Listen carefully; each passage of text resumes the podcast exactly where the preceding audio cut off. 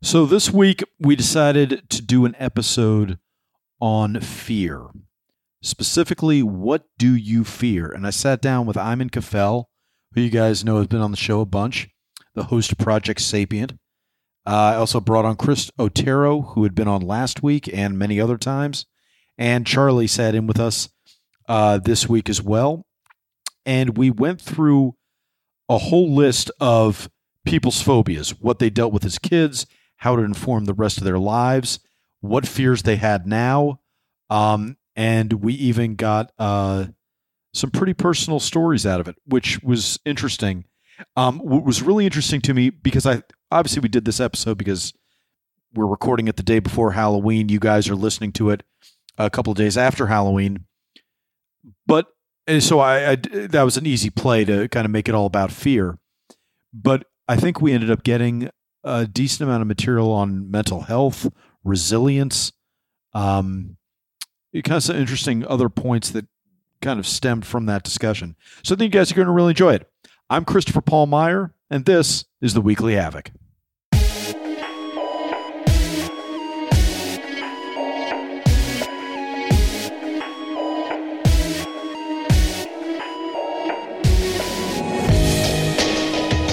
Welcome to this week's episode of the Weekly Havok, where we engage in a roundtable discussion with the staff and writers at Havok Journal. Try to make a little order out of chaos. Ayman Kafel is an eight-year Army vet. He served in Operation Iraqi Freedom.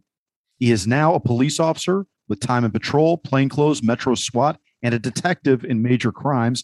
Currently, he's a detective in our narcotics task force with the DEA, as well as serving on the DEA special response team. He is also the host of a training company and podcast, Project Sapient, that tries to fill the gap between the current training and equipment being provided to law enforcement and what should be provided. Ayman, welcome back to the show, man. Hey, what's going on, Chris? Thank you hey, for having me. Do I have that right? I, that was an intro from a long time ago. You, you guys actually also have like a training company aspect to Project Sapient. Yeah, yeah, we still uh, we still we still have that, uh, but the podcast is obviously growing to a point where we're like, well, let's keep going with the podcast before you know. Yeah. So we're working yeah. out that that stuff. And Project Sapient is crushing it as a podcast.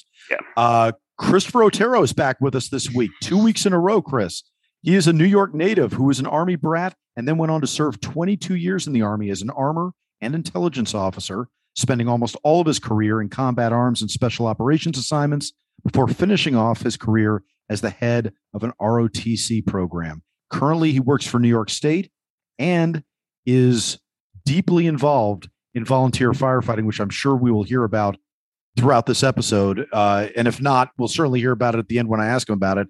Chris, welcome back to the show. Hey, thanks for having me today.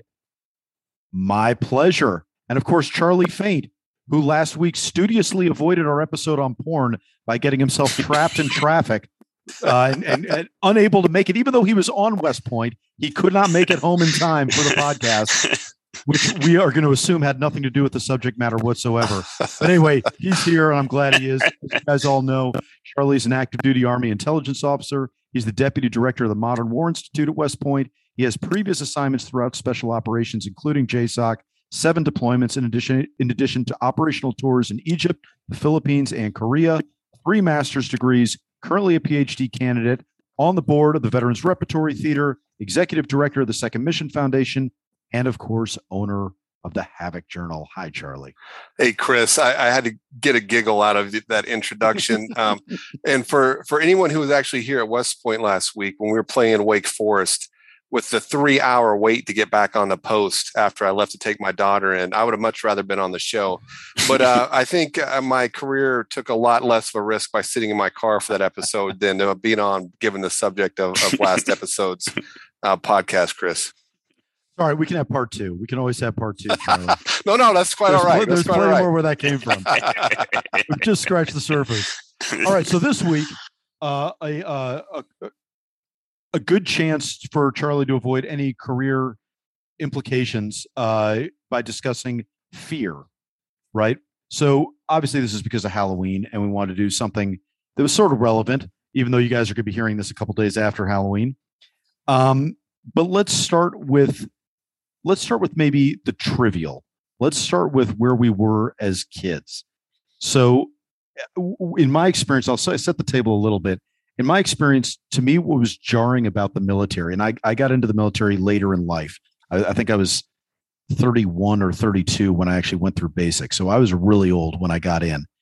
And what jarred me about being in the military was that there were primal fears that I was forced to confront that I had not confronted since I was a kid. And I'm talking about extreme heights, confined spaces, um, you know, jumping out of planes, you know, uh, height stuff, all, all that, um, extreme cold, extreme heat, uh, just primal fears, things that, that you're not always used to. And I thought I was pretty tough. I'd, I'd been working in the prisons a long time. I'd bounced in nightclubs. I'd had 700 different times that I'd laid hands on somebody in a in some sort of altercation. But uh, dealing with people never wigged me out. But dealing with something that was just um, uh, just something you couldn't negotiate with, something you couldn't talk to, something you couldn't really assess.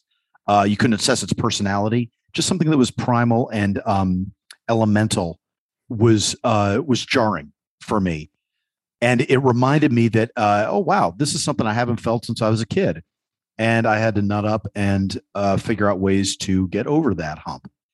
So I want to kind of go around the horn and talk, if you guys can remember, about what your fears were originally as a kid, and did you get over them? Did you not? So Charlie, maybe let me pimp you out. Uh, since you missed last week's episode, where, what, what do you think? Oh, as a kid, now I mean, you were exposed to a lot of military hardships by proxy through your dad but did you have other fears as a kid growing up? Was there something that just always got you? Oh yeah, man. Out? I mean, th- one of the reasons I, I like this topic, uh, in addition to being Halloween themed, is this something I think everyone can relate to. And one of the reasons I was excited that we got Chris and Iman on, and you and me, is all of us are vets, so we can represent the military side of fear. And we also got Chris Otero, who is a firefighter, and Iman, who's now a cop, and you, who bounced in bars and things like that and I think we can cover a wide gamut of fear and and how to get over it. I think this will be a useful lesson for a lot of people. So, in answer to your question, when I was a kid, I was scared of everything. I was scared of girls because I was, you know, six five in tenth grade and gangly and uncoordinated. I was scared of heights. I was. So they were also scared of you, I should say. hey, I'm I'm a very unscary guy. I'm a very friendly guy. But I was six five very... and gangly has a lot of bad precedent. I think with yeah. women, right? well, fortunately, I was so scared of girls, I couldn't even be creepy because I, I couldn't get close enough to them. So, um, so I was I was afraid of, of social interaction. I was afraid of failure um, we talked about my my dad and what I was exposed to by proxy. I knew my dad get, did some cool stuff, but he was hardcore original SOF, and he didn't talk about it. So I didn't know the types of things he was doing. I went to the the drop zone and watched him jump a couple times, but it didn't seem that bad mm-hmm. until I'm up in the plane. Right. When with him standing behind me, because dad came down to, to jump with me. Uh, he was on status. I went to jump school in 91, so right after my freshman year of college. And I'll tell you, Chris, what I found in everything I've been afraid of, the fear of the thing is always worse than the thing. Yeah. So talking to girls, actually doing it when I screwed up the, the courage to do it, probably about my late late freshman year of college, found out girls weren't that scary. Found out jumping out of an airplane isn't that bad. Rappelling off the side of a building is not that scary. Eventually, being downrange in Iraq and Afghanistan is not that scary. The fear of it is worse and the fear of it is what keeps people from doing things. So the way that that i got over most of those and i still don't like to jump out of planes i, I did it. I did it for a number of years and i know you did and chris otero did as well. I don't like it but i just do it.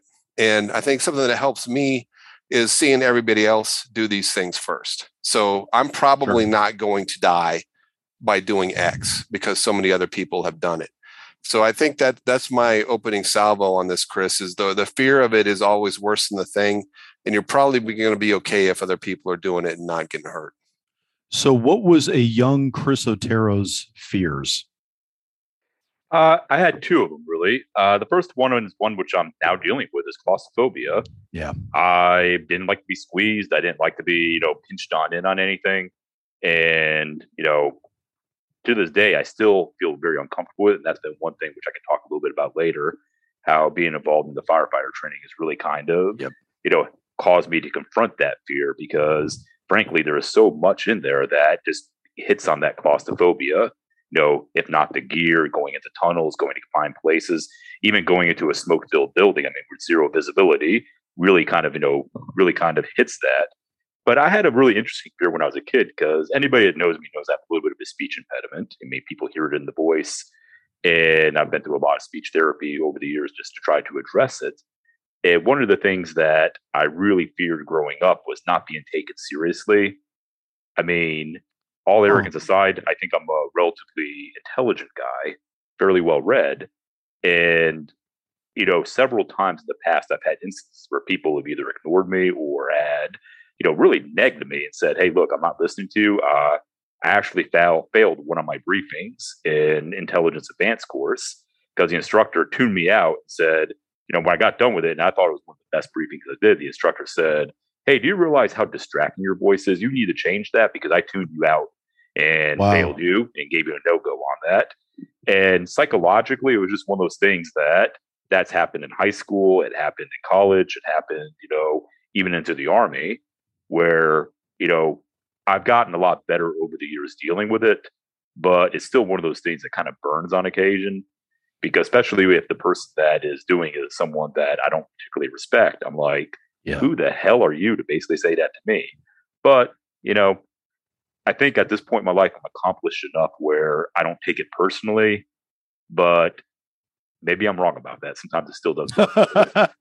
well, that's what makes it such a such a elemental and primal fear, right? Because it always right. it's like your touchstone of fear. It always comes back to you in some way, and even when you get over it, it always is kind of a sore spot. Um, yeah, one yeah one thing that I've uh, embraced to try to get over it over the years is that I really kind of dove into public speaking. I mean, when. I was in mm. high school, that was actually one strategies my dad said, you got to get over this. And, you know, got me like an exception to join Toastmasters mm. in high school. I mean, there used to be an age limit to it, but they kind of waived it and started doing all the speeches and everything like that. And that actually kind of helped me get a little bit better about it. What, how did that impact you as an officer, especially as a junior officer, when you first took command, or even when you just first had soldiers under you? Did did the public speaking rear its head right away? Was that something that was a concern to you? Oh, absolutely. I mean, like you'd go, you'd come around a corner and you'd hear a private mimicking your voice, yeah, and you know, mimicking oh, the yeah. speech pattern and all that. You know, and in some ways, I got just kind of turned into a joke. I was like, you know what? I was like, that's really good. You know, let, let work with me. We can try to do it a little bit better. You know, and the privates, you know, got into it. And I, I mean, all arrogance, I thought I was a decent lieutenant. So, you know, on the competency side, if the worst thing they're hitting me up on is I have a weird voice, then you know whatever. Gotcha. gotcha. You know, so I kind of you know rolled with it with that. Uh, honestly, the one time it really hit me hard in the army, besides that time in advanced course, was that is one colonel that I really looked up to, that I thought was just kind of like really an amazing dude. And I came around the corner one day, and he was just like totally like talking shit about me to somebody else and about the voice. And I'm like, buddy, I'm your in, I'm your S2. I basically am the one basically talking to you, and you send soldiers in harm's way based off the things I tell you, and this is what I get out of you. You know, fuck that. You know, and so that was actually something that you know kind of yeah got to me. But you know, once again, it's just one of those things you just deal with. You move on. Iman, what about you? What were your what were your initial fears in life? So when I was a kid growing up, um, before I came to the U.S., so I immigrated to the U.S. in uh, 1988, and um, I lived through two different civil wars. One in Liberia, uh, which I think we've talked about. Charles Taylor and brought his education from Harvard, then decided to start a coup, and you know uh, we had to get out of there. And we've got a lot more to talk about on a different yeah. episode too. Yeah, yeah, a lot yeah. more to mine there. Yeah. yeah, That's why I'm saving that yeah. later time. But uh, nobody uh, asked about other, it. Pretend he didn't say anything. Yeah, yeah. Yeah. And then uh, the other one was in Lebanon. Um, you know, we we vacation in Lebanon after my dad works uh, down in Liberia, so we'd go up to Lebanon, back to our village, and uh, vacation there. And uh, at the time, yeah, civil war was still happening. So um, I never remember our flight, our ride home, what it looked like. But I, one thing I distinctly remember is artillery hitting the side of the mountain and uh, militias driving through uh, the village, and it scared the crap out of me. You know, here I am, a little kid. Uh, I remember the artillery was I was riding one of those uh, those old school uh, cars where you pedal uh, you know, to get it moving and all that. You know, that's how old, that's how old school that is. And uh, I remember I'm going down the down the hill because I, I, I love going down this hill in in, in Lebanon. And mind you, nothing is safe in Lebanon, so this hill I'm sure was like down. Right. So as I'm starting, all of a sudden I see the uh, I hear the booms. I look and I see the artillery hitting the side of the uh, mountain near my village. So I end up running home. And then my other fear is, I mean, my other memory is the uh, militias driving through and one of the villagers yelling, running as fast as he could to warn everyone in the village that the militias are coming. And I ran to my mother crying.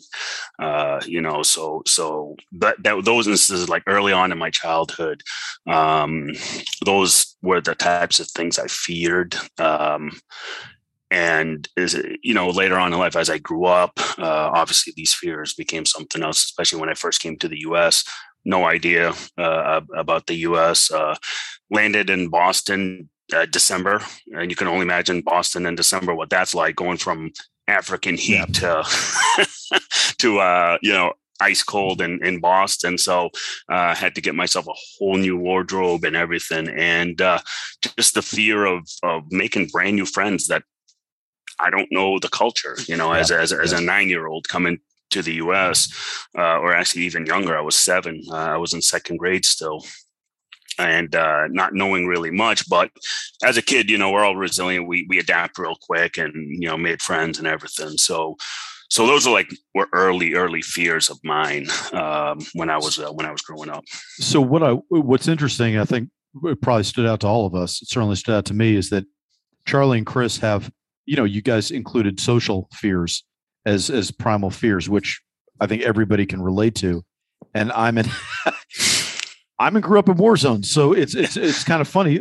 Now, did you have social fears? You're you're a new kid. You're literally a fish out of water. You've shown up in a new country, but or was your head still like, hey, you know something? There's no artillery shells hitting the hill next to me. Whatever it is, and could be that bad. Or so in other I, words, I, I was very out yeah, I was very outgoing when I came to the U.S. Um, okay. Just because I think for the fact that my family felt safe, we felt safe. I mean, I could walk down the street without worrying about artillery shells, you know, raining yeah, down right. or or sniper fire from buildings or anything like that. So I think that part really brought me out to talk more. So, did you have social phobias growing up? Was that a thing, or was it like, eh, it's just it's part of growing up? It was. It was never like a phobia. It was never a true fear. Not really. My my my real my real uh, biggest fear was uh, confronting my fears. Actually, as a kid, hmm. um, mm. and and you know that that's something where as as a kid, I actually went into martial arts because uh, I've always loved martial arts, and that really uh, gave me a lot more confidence and built me up, and you know really really taught me a lot about myself uh, early on uh, in my childhood. So the moral of the story that I'm picking up is that if you have a fear of talking to girls or a fear based off a speech impediment, you really need to move to a war zone. Mm-hmm. And you, those you, that fear will go right out the window right, right, away. Yeah, um, but it, but it's interesting. Um, so let's talk about how those fears developed you and how they changed you and how they made life choices. And it seems, I mean, you were already going down that path because you're going, hey, I'm extroverted. I'm coming in. I'm willing to talk to people. I'm happy to be here. Just glad to be here. And and then you have this sense, inherent sense of justice and safety and the need to protect. It seems to me like that's you were solving those early fears like your life has been dedicated to solving those fears yeah i mean I, would say for the most part yes. I mean um, I, I, dedicated most of my life uh, confronting a lot of my fears uh, head on because uh, that's just my personality, um, and it it really uh, shaped me along the way as I, as I grew. Um, you know, like getting into my first fight, I was really scared, and but you know, I prevailed, and I'm like hell yeah, you know, and you get confidence and stuff like that uh, through different things, sports, and and you know, I, I was really paving my way, so to speak, to kind of shape what I am now early, early on in my life. Chris, do you feel like your early fears were a blessing? Do you feel like, hey, thanks to that, it spurred me to achieve what I've achieved? It spurred me to be who I am, and I'm really happy about that? Or do you feel like, no, nah, I, I, I could have dodged that landmine? It would have been nice to not have that to deal with. No, I mean, I wouldn't have it any other way, to be honest with you. I mean, I think we are the summation of a lot of things in our lives. and to wish that you didn't have to experience it would mean that you wished you were an entirely different person. I mean, the speech impediment stuff uh, kind of drove me to, you know, to do better in a lot of different things, like the speech, like the Toastmasters thing. I mean, I yeah. think that I can be an effective public speaker, and I think I owe it to that because that was something that was a weakness in my game that I thought I need to address. And therefore, I went through it. It also gave me a little bit of a sense of resiliency as well. I mean, one thing that I see a lot of nowadays is I see a lot of kids because I get exposed to a lot of kids when I was working on the ROTC job that just they fold when at the first hint of adversity. Yeah. And I'm like, what? Because that person said that to you? I mean, come on, man, you know, get over it and get on with life. And, you know, a lot of people are going to say a lot of things to you over your life, and a lot of people are going to pass a lot of judgments on you and many of them will be negative based off of whatever circumstance happened out there. Just get over it, move on to the next thing because it don't really matter. I think it, I kind of grew up with that sense of resiliency because of that. You know, and no, I mean, I think that at the end of the day, the fears make you who you are, even as much as the successes or the certifications you got or the courses you went through. I mean, to not have that fear means that you're not really human. And, you know, hey, I like being a human being yeah everybody's got their own load to to, to bear and um their own cross to bear and and to shirk away from it or to have that mitigated. I think it's funny um as a parent chris you know do you see that with have you seen that with your kids where you go you know something? No i'm going to back off and let you deal with this because you, this is your cross to bear. This is what's going to make you the person that you're going to enjoy being when you're older. And um or, or do you find yourself you know, uh, having a hard time separating it and going, no, no, no, you know something, I I know how to mitigate this for you. Let me step in and and help you navigate some of this. No, if you just encapsulated the last 10 arguments me and my wife have had, you know, with that comment, yeah. you know, because, you know, she's a bit of a soft touch and, yeah. you know, you know, my oldest daughter very recently, you know, she's working at McDonald's and I mean, it's wall to wall sexual harassment from customers. And they're just because people treat fast food workers like crap, you know, and she would come back home and you know obviously i'm not being uncaring or unsympathetic but at the same token i'm like this is something you're going to have to you know experience in your life and deal with in your life and figure out strategies of how to mitigate it or tolerate it you know in order to you know get on to the next step. And you know my wife had a much different take on that. One other thing i guess especially the speech impediment thing kind of left me with a sense of wouldn't necessarily call it justice, but definitely a sympathy towards those that have a little something that you're trying to contest with. And that's something that I've had, you know, kind of all through my life. And it kind of has affected me in a couple different fashions, including even my political inclinations, I think, you know, in the sense that, you know, sometimes people get it, sometimes people just have a thing that they got to deal with. And, you know, my heart goes out to those people. Yep. And it's been kind of an interesting duality to me because on one side, you know, I still have the army, you know, suck it up, buttercup, and just move on and do your thing. But on the other hand, there's the small, you know, the small little boy part of me that remembers that, you know, hey, that really sucked when someone said something like that. Yeah. You know, it was no fault of your own. I mean, right. the speech impediment is something that happened. Right. And so, you know, the folks that have some issues that they got to deal with, my heart's always going out to people that have been dumped on, and that still stays with me to this day. Yeah, it's interesting because it's it's it's because it's kind of you're kind of playing both ends, uh, understandably, because you have a natural empathy for people struggling with something. At the same time, you also understand the inherent pride of overcoming those things on your own and learning the operating system that you need to internalize in order to deal with those difficulties. So it's a it's it, it there's a it's an interesting dichotomy. Charlie, what do you think about that? About how to navigate how much um, you know that kind of empathy uh, versus toughness uh, debate. Where, where do you straddle that line when it comes to dealing with these kind of fears? So I think Chris Otero just brought up some great points, Chris. And one of the things I wanted to highlight was this issue of resilience. And I think a lot of the things that we talked about on the show today can be worked through just on the course of, of natural development. For example, Chris worked hard at overcoming a speech impediment. He was the Army officer where you got to talk a lot, especially in intel branch. And you can tell now because you've had him on his show numerous times that he's he's quite good at talking. And for me, uh, I, I, mentioned fear of, of social interaction, fear of heights and things like that. You get enough reps on this type of things. Sometimes they're good, sometimes they're bad, and you go work through them. And then another thing that Chris pointed out that I see often here at West Point, not just here at West Point, but when I was TA in grad school, et cetera, that a lot of young people have been so successful so long in their lives. And I don't mean coddled, I mean they're just good that when they experience failure for the first time, it's super hard for them. Whereas guys like the yeah. four of us had that first experience very early on, and we've built up the resilience to get through it. So I, I think that's that's two points that Chris made. I think are worth revisiting, Chris.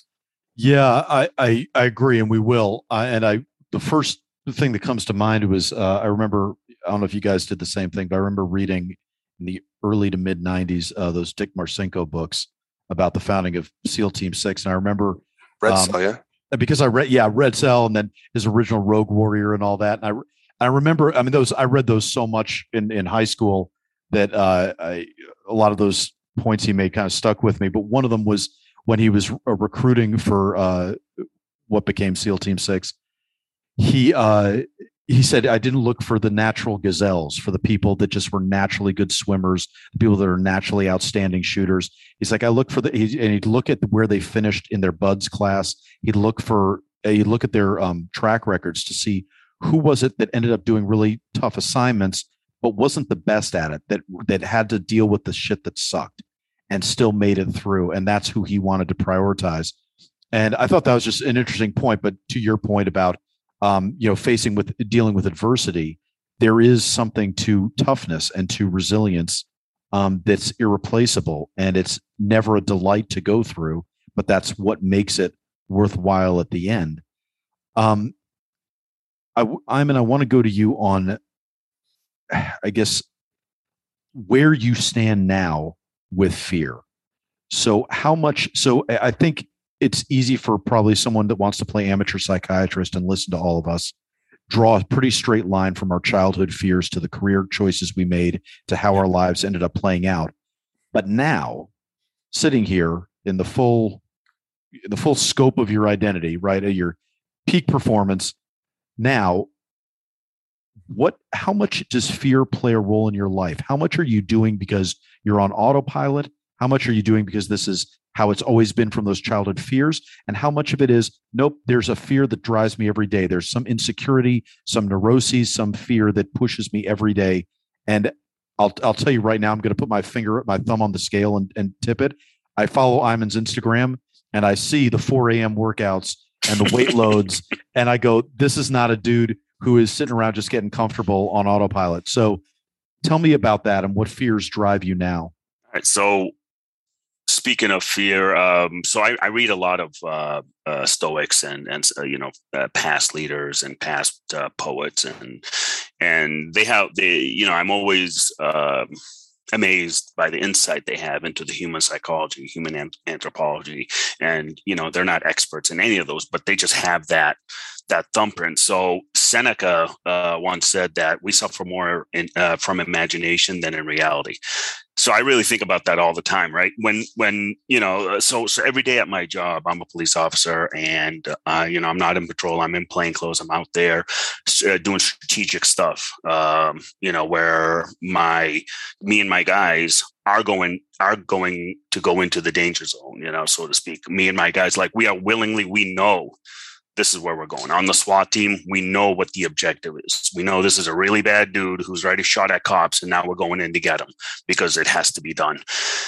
So with fear, with me is is I use that to my advantage, like we've learned in the military, where you may have uh, you may have more um, um, like you're you're more fearful of taking of of not doing your job essentially, right? Uh, because that's my biggest fear. My biggest fear now is not being uh, not to do my job well and one of my guys get hurt as a result yep. uh, more than the actual mission itself more than anything kind of something that um, i learned really hard out at war uh, you know and and it was it, it became very apparent to me uh, now that you know being in the military and going to war that the biggest fear that i will always have is failing my guys yeah. Yeah. And that's something that Dave Grossman talked about, I think, in in the art of uh, in, in on killing, uh, yeah. where he said, you know, he talked about the conscientious objector at the pull of a trigger. That mm-hmm. people just like to shoot the gun to make the noise because their biggest fear, even though there's a natural inclination to not kill a fellow human being, their biggest fear is to let down their teammate or that that uh, you know, perception that they're not yep. pulling their weight. Um, yep. Chris, for you, how much does fear drive you now? I mean, you you certainly didn't take the easy route once you got out of the army. Um, um, besides a challenging second career, then taking on volunteer firefighting. How much fear drives you? It drives me, but it drives me some interesting ways. I think that on the physical side, I mean, I kind of talked about the claustrophobia and then, you know, in the fire training, kind of getting over it. Uh, frankly, on a fire scene, you're so busy because there's like 10,000 things that are happening that the physical aspect of it just doesn't really bother me. I mean, Charlie and I were talking the other day about I had a little bit of a little bit of a screw up on a fire scene where my regulator popped off. Mm. And you know, honestly, the whole time I wasn't afraid at all. It was I was going through the immediate action checklist in my head of, all right, I got to do this, I got to go that. Okay, we're in a regulator.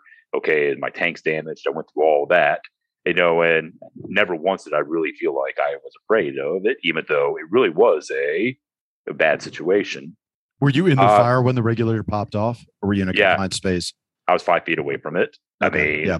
you know, I was second person on the hose line. It mm-hmm. happened. Mm-hmm. I went back to go check where we had we couldn't get enough hose line to get into the room, and heat was coming through the wall on the other side. Sure. And sure. you know, so I went back to go see the disruption, ran face first right into a piece of furniture, and off it popped. You know, and lost it, and so I had to basically go back to the safety light, which was about 10 feet away. But, you know, when you're in that kind of situation where just all the smoke is building up and all that, it really does feel like a long distance on your knees when you're crawling. But whatever. I mean, we got through that.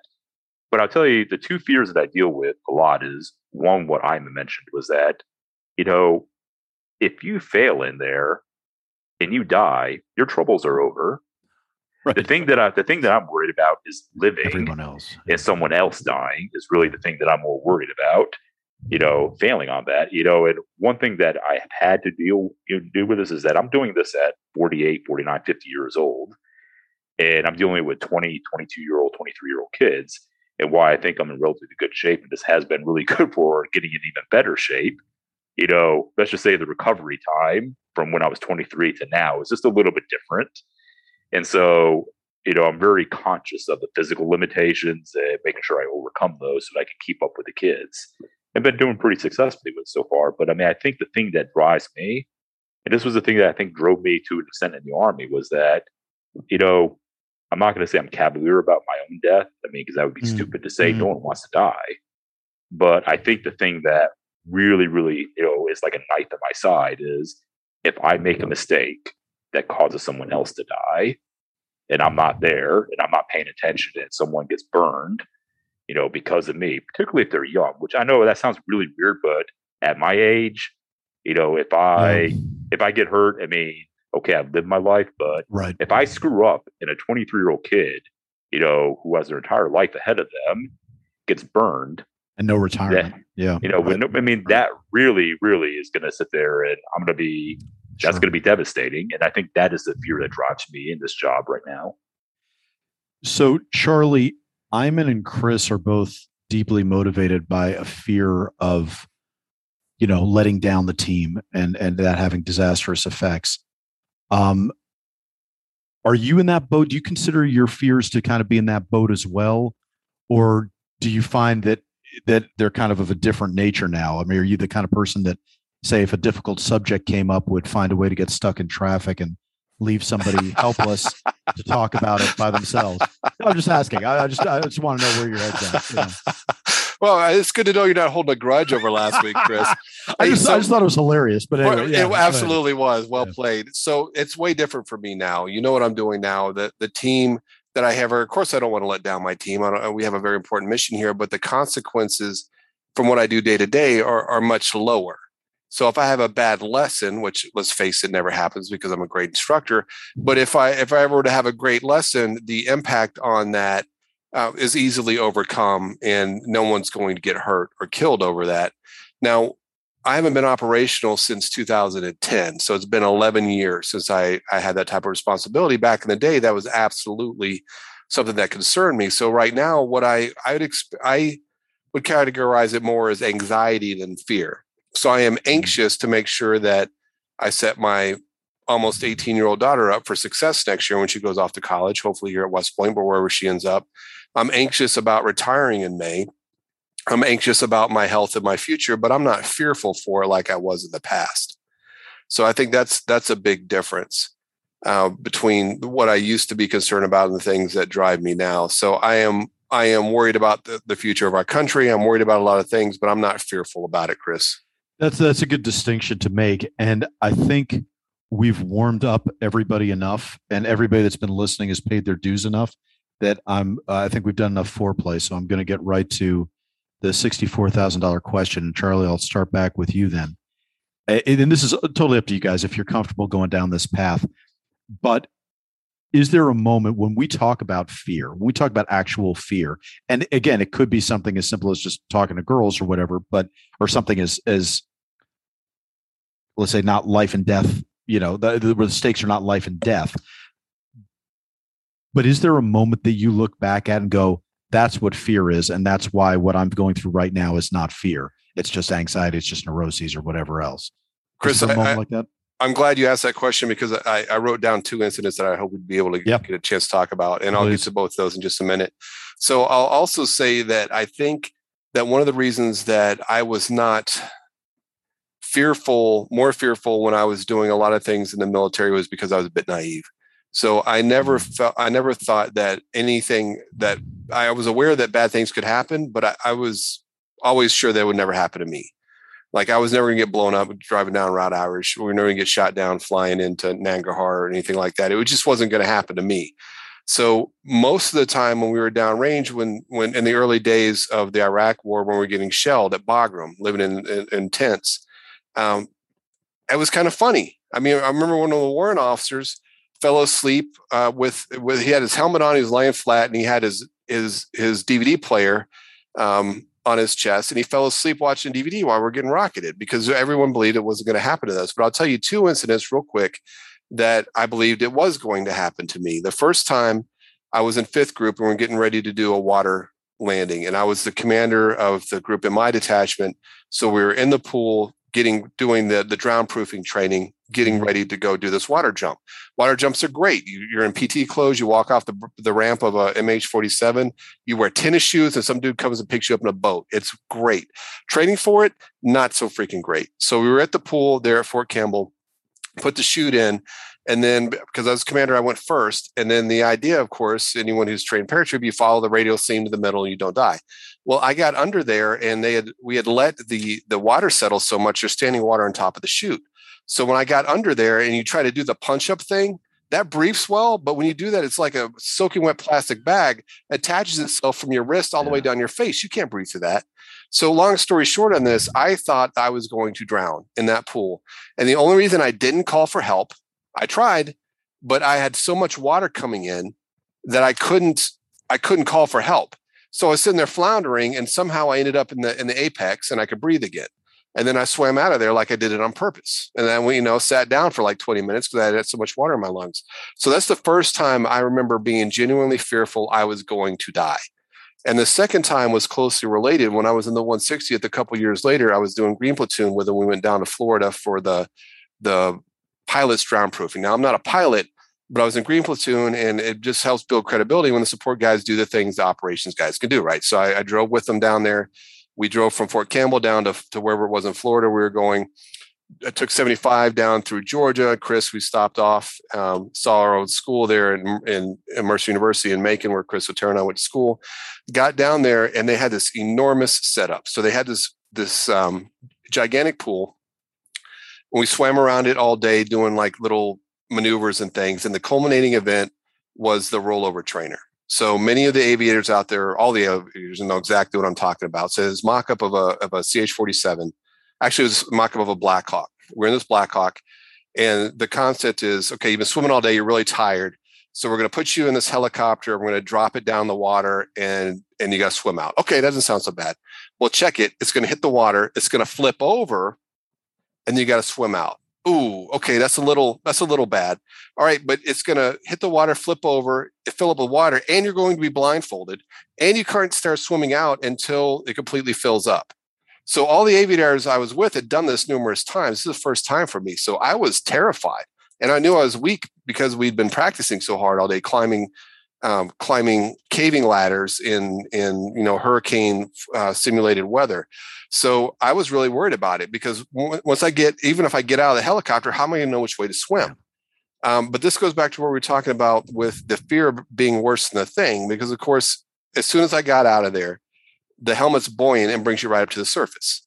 So, but those two times, Chris, were the two times I really thought that I, I might die in these situations, and they both had to deal with water. Yep, I was about to say, yeah, let the record show that Charlie Faint did not had had his two worst experiences in the water, and why he is in the army. And, and, and, and for anyone that was wondering, and they didn't involve heights or girls. It was weird. That's right. That's right. Um, Chris, how about you? Yeah, I'll uh, share two. Uh, one of them, which I haven't shared with only one other person before, so I'll I'll, I'll relate today. But the both of them happened on the same rotation. I did a 2007 2008 surge rotation into Iraq up in Kirkuk.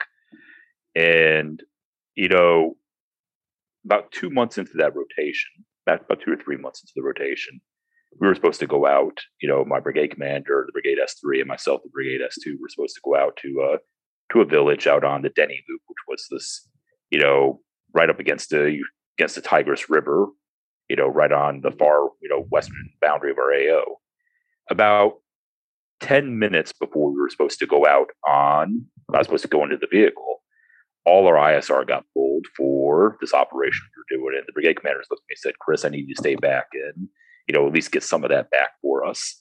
And I'm like, yeah, okay, not a problem. And we were in our jump TOC because we were actually out, you know, out doing like, you know, live operation. Right. And about two hours later, I watched the third vehicle in that column fly apart. They basically augured two 125 millimeter rounds into the road as an IED. It pretty much cut the vehicle in half, killed five people. And I didn't really realize at the time because, of course, when something like that happens to your commander's PSD, just you're busy for like the next 24 hours. But, you know, when he came back, my brake commander was very affected by that. And we were trying to basically get him back into the fight and everything like that. And Ray S3 kind of told me something. He said, You realize that was the vehicle you were going to be in, right? And I was like, Yes, I now realize that you just told me that. And psychologically, for like the next, you know, several weeks, I kept going back to that mm. of like, you know, Russian mortality there was yeah. that there's three vehicles in that column. I would have been in the third vehicle, the one that got blown up you know, and it would have been a certainty because there was no walking away from that IED strike. I mean, right. there was there was like a tire of a piece for the axle and the hood that was left of that vehicle when it was blown apart, you know, and so that was kind of a brush. But the one that still haunts me to this day because I got over that first one. I mean, I still think about it, but I mean, yeah, that, it, that makes you question some philosophical things. That puts you in a philosophical head state. Why? Yeah. What if? You know, all that stuff. Yeah. But the That's second one was a, one. the second one was a little bit more elemental. Was that that same rotation?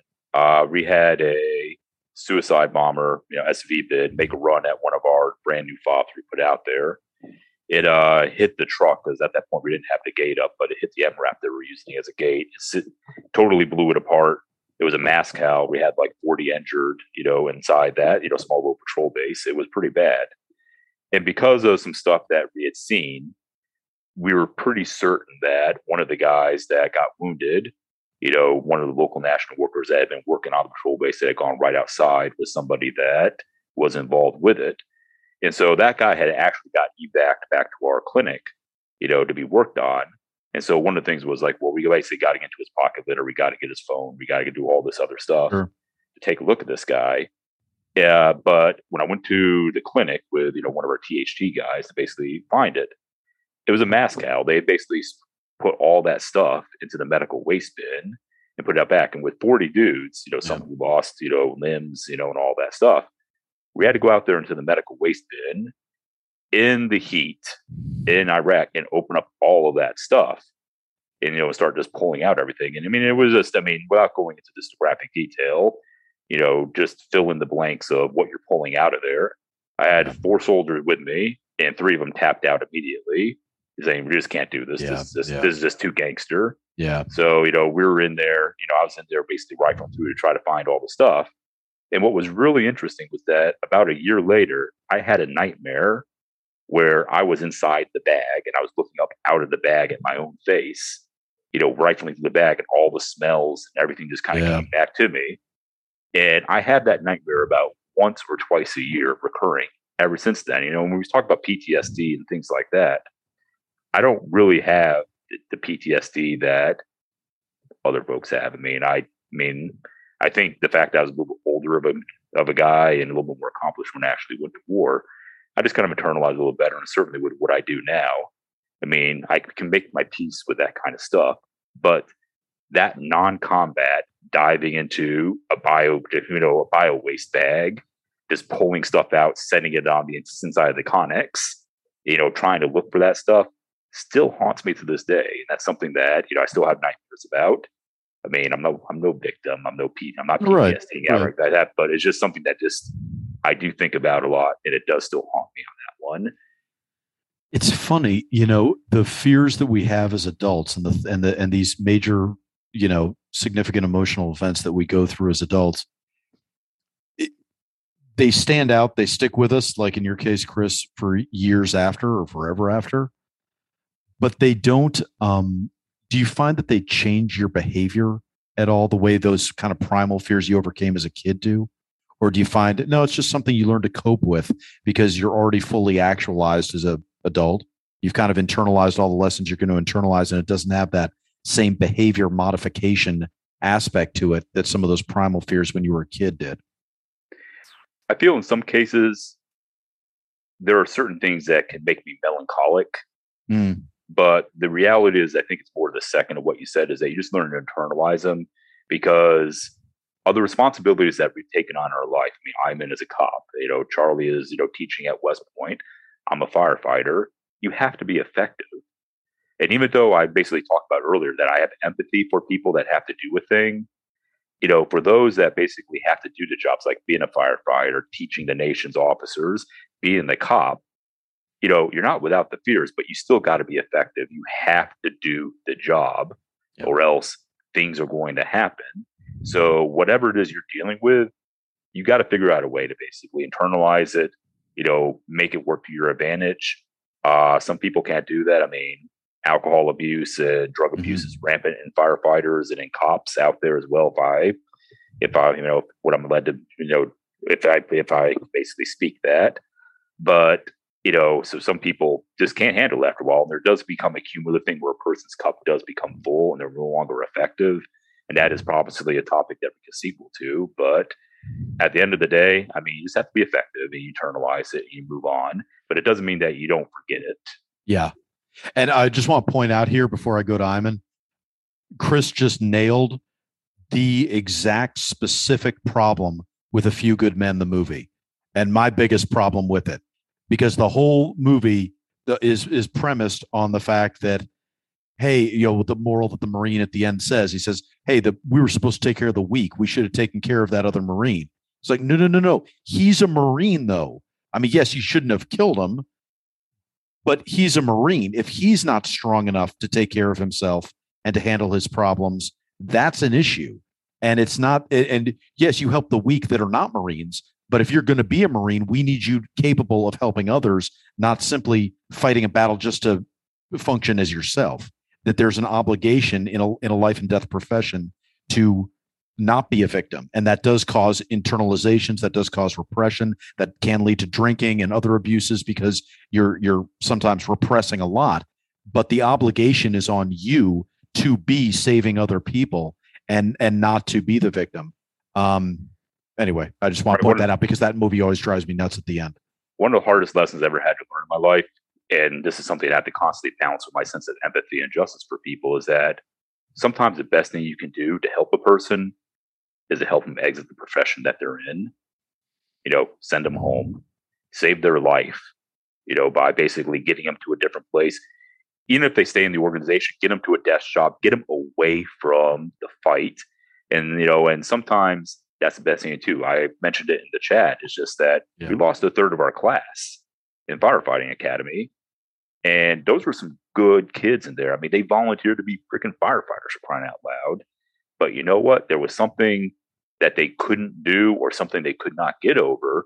And even though you feel for them, the right thing to do is to get them on their way and not there. And I think that is something that, you know, in the Army, we didn't always do a good job of.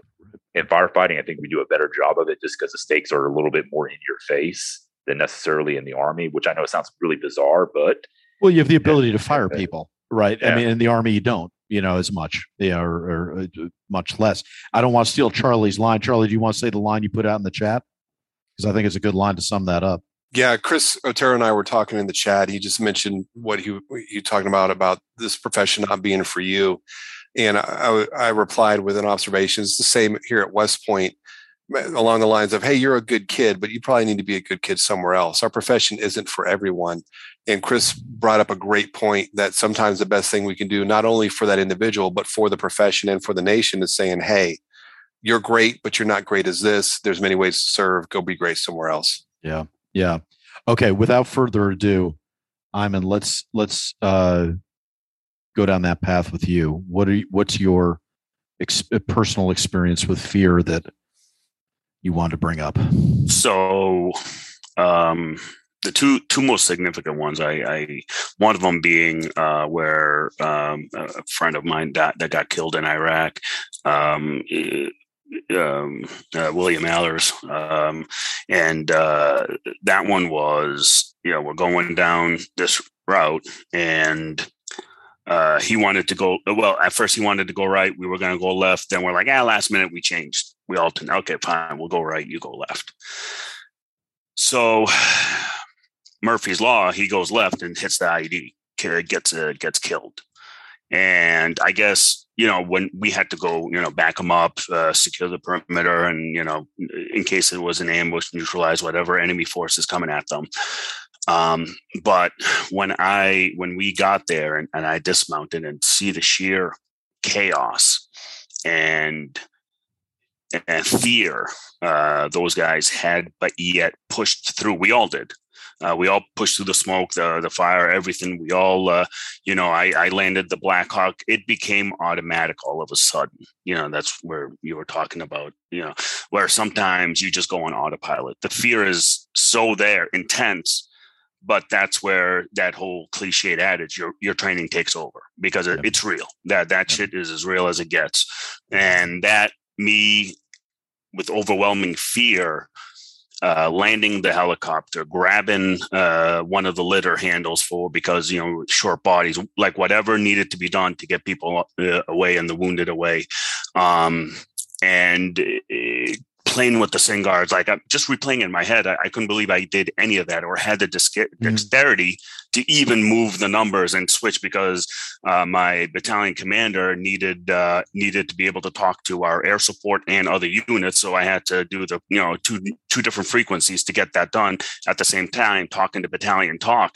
But uh, you know everyone had that. We collectively did, and and uh, to this day, it's still you know that that's sort of the thing that awes me is not only did he go the other way that we were supposed to go and get killed, but also the entire scene. You know the what what I saw, the smells, the uh, the anger, you know that we had after, and and it was you know we went out there for justice, you know, and and Yeah. it was it was uh, very intense for like a couple days, you know, just because we, we were that close to uh, being a casualty ourselves. Sure. And unfortunately, our squad mates, where we switched, like, yeah, sure, we'll go this way. And, you know, they get killed.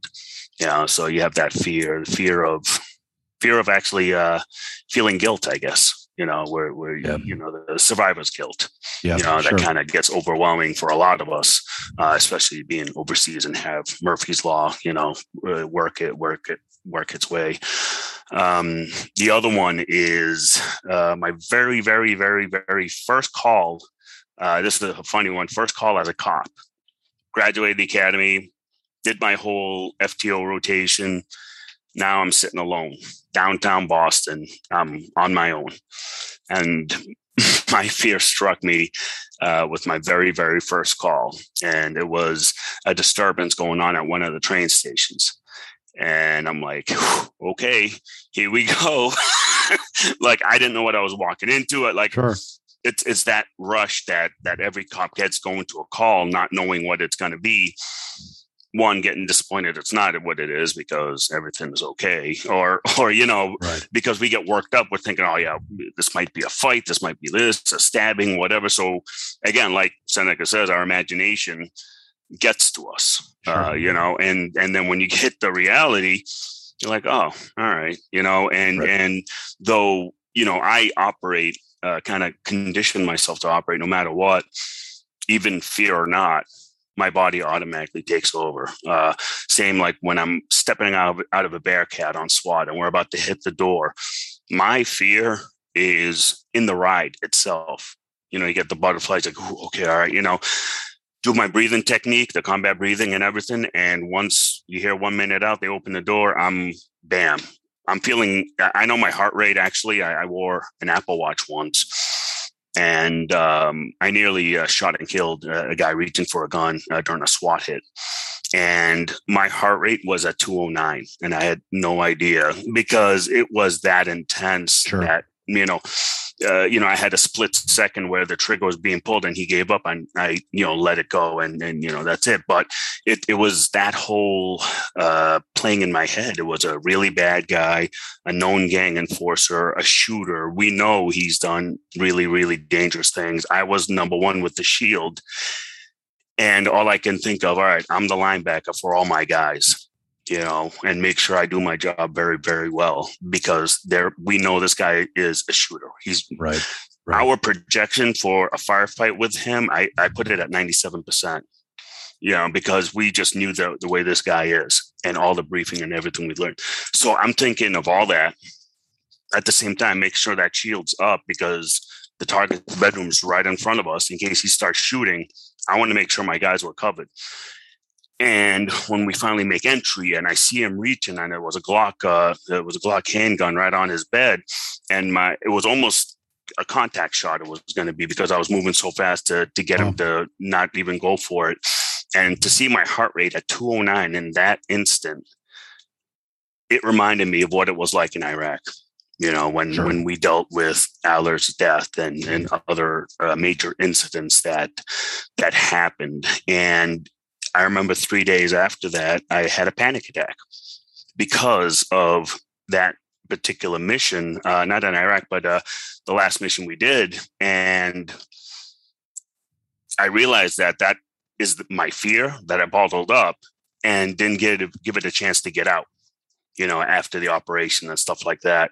Because as cops, yeah, work the operation. Now I'm back at work, you know, so we yeah. don't have time to do any of that. And I neglected it, which resulted in panic attack is because of all that intense fear I felt in that three second movement, even though it sounded like a lot, but you guys know how it is doing entries. It's, it's literally seconds. So in that three second movement to this guy's door, all those feelings to the point of almost a contact shot uh, came out.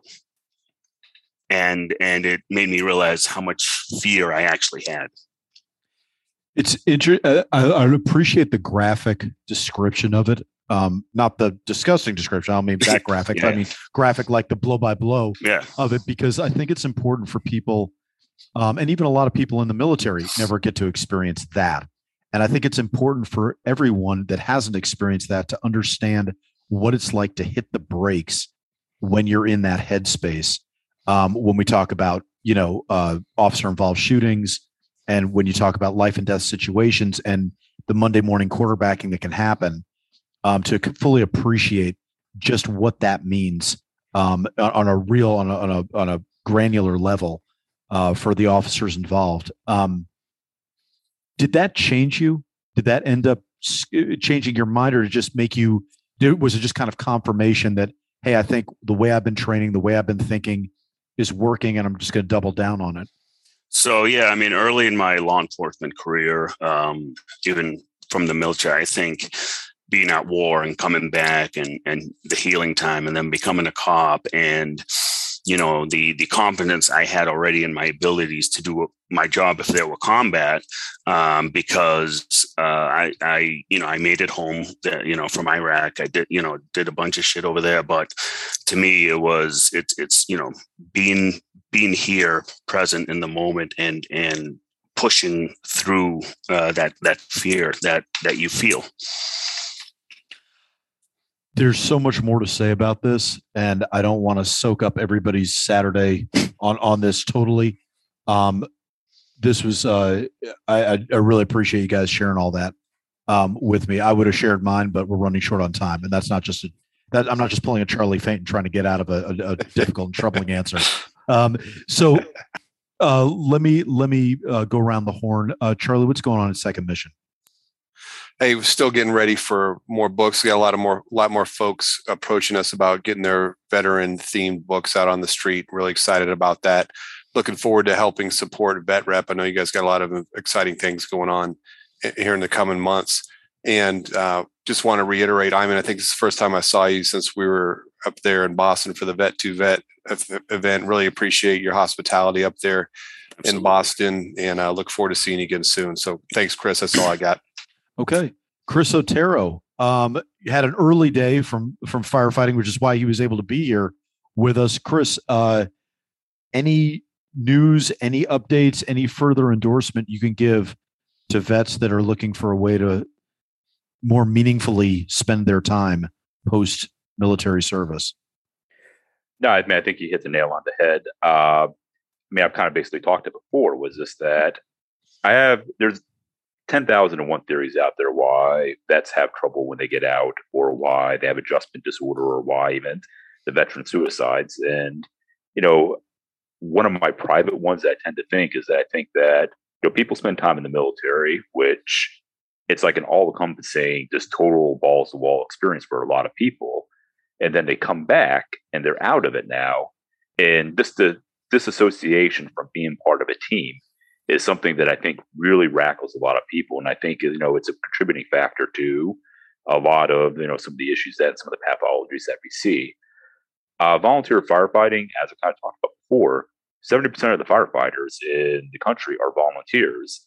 I mean, really, the only people that really have large professional firefighters anymore really the cities. And even there, a lot of cities have a volunteer auxiliary or a corps that you can go into, or you just go five minutes outside the town and there's volunteer firefighters and you have mixed departments and everything like that. So, you know, as long as you are healthy, as long as you are willing to do the work, the volunteer firefighting is for you. I mean, it's not just, and there's a lot of different aspects to it. I mean, if you don't want to go inside a building and, you know, go into a burning room, you could be an exterior firefighter. I mean, someone needs to throw the ladder, someone needs to throw set up the hydrant, someone needs to do all the stuff that needs to happen on a fire ground. Like I said, there's 10,001 things that happen on a fire ground.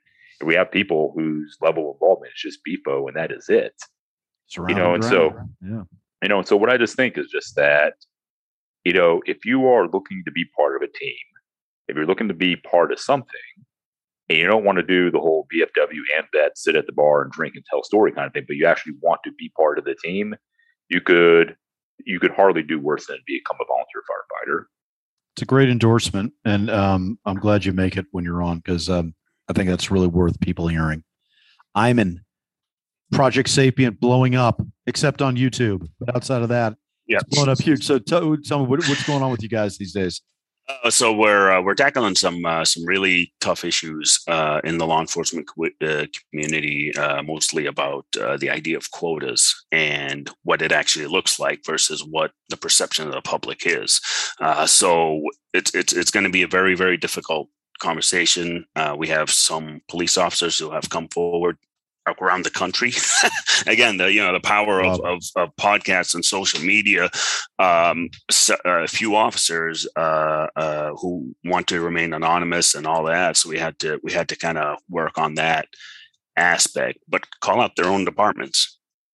You know, wow. regarding this wow. tough issue. So I didn't realize how how how bad it was till I started getting the messages. Yep yeah. you know so so that's that's one major thing that that we're working on and um, actually uh, charlie you, you guys met 22 mohawks um, we're we're we're starting to do a lot with them, especially me within, within the veteran community. Uh, we just did a uh, get together uh, a couple weeks ago at a local place here uh, where I live, and now uh, you know we've got we've got all sorts of things lining up into next year that that I think are going to be great for veterans. And and I agree, going to the VFW gets old because it's all story talkers and uh, and we and and I tend to tell all my fellow veterans to go do something outside uh, do uh, do something out there and uh, you know get out and and and go into nature uh, actually um, I'm going to interview uh, this retired lieutenant who was on my SWAT team. He was one of the SWAT commanders, uh, element leaders. He did the Appalachian Trail 2,300 oh, really? wow. miles uh, for PTSD uh, from his military time and law enforcement time. And he told me it was like a light switch that went on. He's he's in so much peace wow. because it was such a uh, experience for him that he said it flipped the mood right away. Wow. That's, so that's incredible. Be, wow. Yeah, so that's going to be something on on our podcast that we're going to have him uh, talk about that journey. Very cool. Iman, Chris, Charlie, thanks, guys. Thanks for being here and thanks for sharing this. Hey, great episode, yeah. Chris. Thanks. Yep. Hey, thanks a lot for having me on. Yep. Thank you. Always a pleasure, guys. To everyone else, if you haven't already, go ahead and subscribe. If you're on iTunes, we would love your five star review. You can say whatever you want about us. You can uh, talk about Charlie, even. We don't care. As long as you attach it to a five star review, though, that's the important piece uh, because the metrics do matter.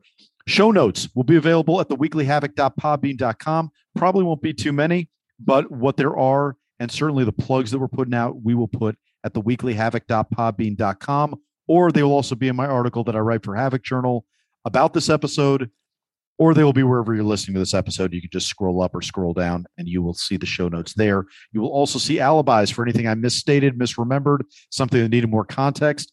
That offer, as always, we extend to our guests although generally nobody takes me up on that because I'm the only one who tends to brain fart in a way that I have to mitigate by writing something about it after. From Ernest Hemingway to Lee Marvin, from Jimi Hendrix to Mel Brooks, there has always been a very special type of American with one foot in the warrior world and one foot in the artist world. And after 20 years of war, a whole new generation of veterans are infiltrating artistic realms from poetry to theater, from dance to metal, from watercolor painting to stand up comedy. Savage Wonder is a podcast about warriors and artists. It is produced by the Veterans Repertory Theater, which is a creative hub for talented veterans and world class performers to create compelling live theater and events, which, full disclosure, is my nonprofit.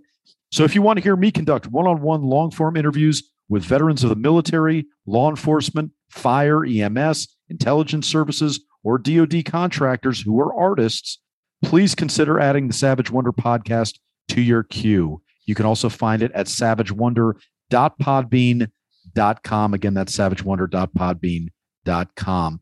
As always, thanks to our producer, Mike Neal. I'm Christopher Paul Meyer. My thanks again to Iman Kafel, Christopher Otero, and Charlie Faint.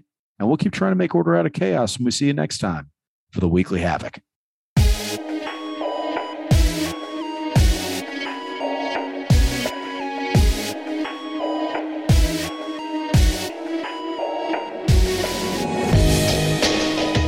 If, if you really want to know if something works, give it to a veteran, and they'll they'll they'll they'll they'll make it work. So basically, this is just motor pool Monday for these guys. Pretty much. Just, yeah, just taking it out there and seeing how fast it goes. Exactly. Except right. except without having to do a, risk assessment, yeah. so, you, so you know nothing's going to go wrong. Well, like like I, I, laughed when I read on the Army Times that the new uh, vehicle that's going to replace the Humvees was wrecked in two days. Um, I forget where by a bunch of privates. I said, see, that's what you need. Take a bunch of privates, have them take out a brand new piece of equipment. They'll find a way to break it. yeah, I'd be suspect if they didn't break it. exactly. If it didn't come back broken, that means they didn't try very hard. Yeah, exactly, exactly.